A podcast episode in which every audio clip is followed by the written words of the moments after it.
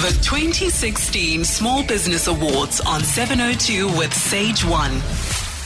702. Weather with Simon Gear. Hi, Simon. Is there a cold front coming? I thought we were through with all of that. No, afraid not, John. There Sydney is a fr- uh, front on its way. It's uh, set to make landfall in Cape Town on Sunday and bring showers and, in fact, snow in the mountains uh, over the Western Cape uh, Sunday and through into Monday.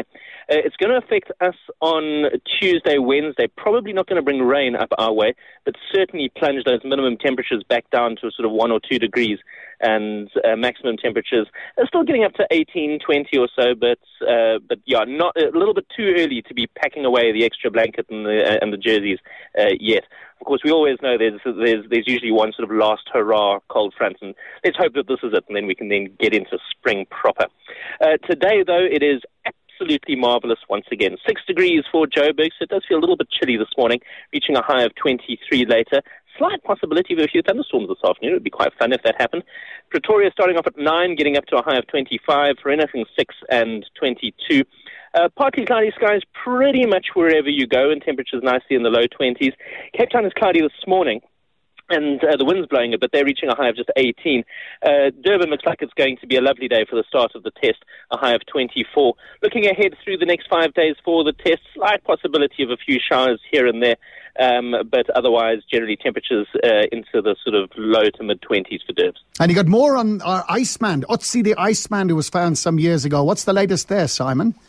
Yeah, Otzi, along with uh, the Curiosity rover and the bacteria in your gut, is probably one of one of my favorite scientific topics.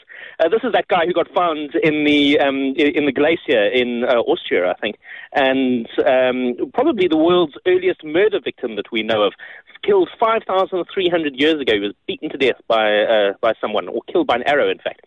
Um, so anyway, they've had a look at his clothing and uh, found out that it was made up of five different types of animals.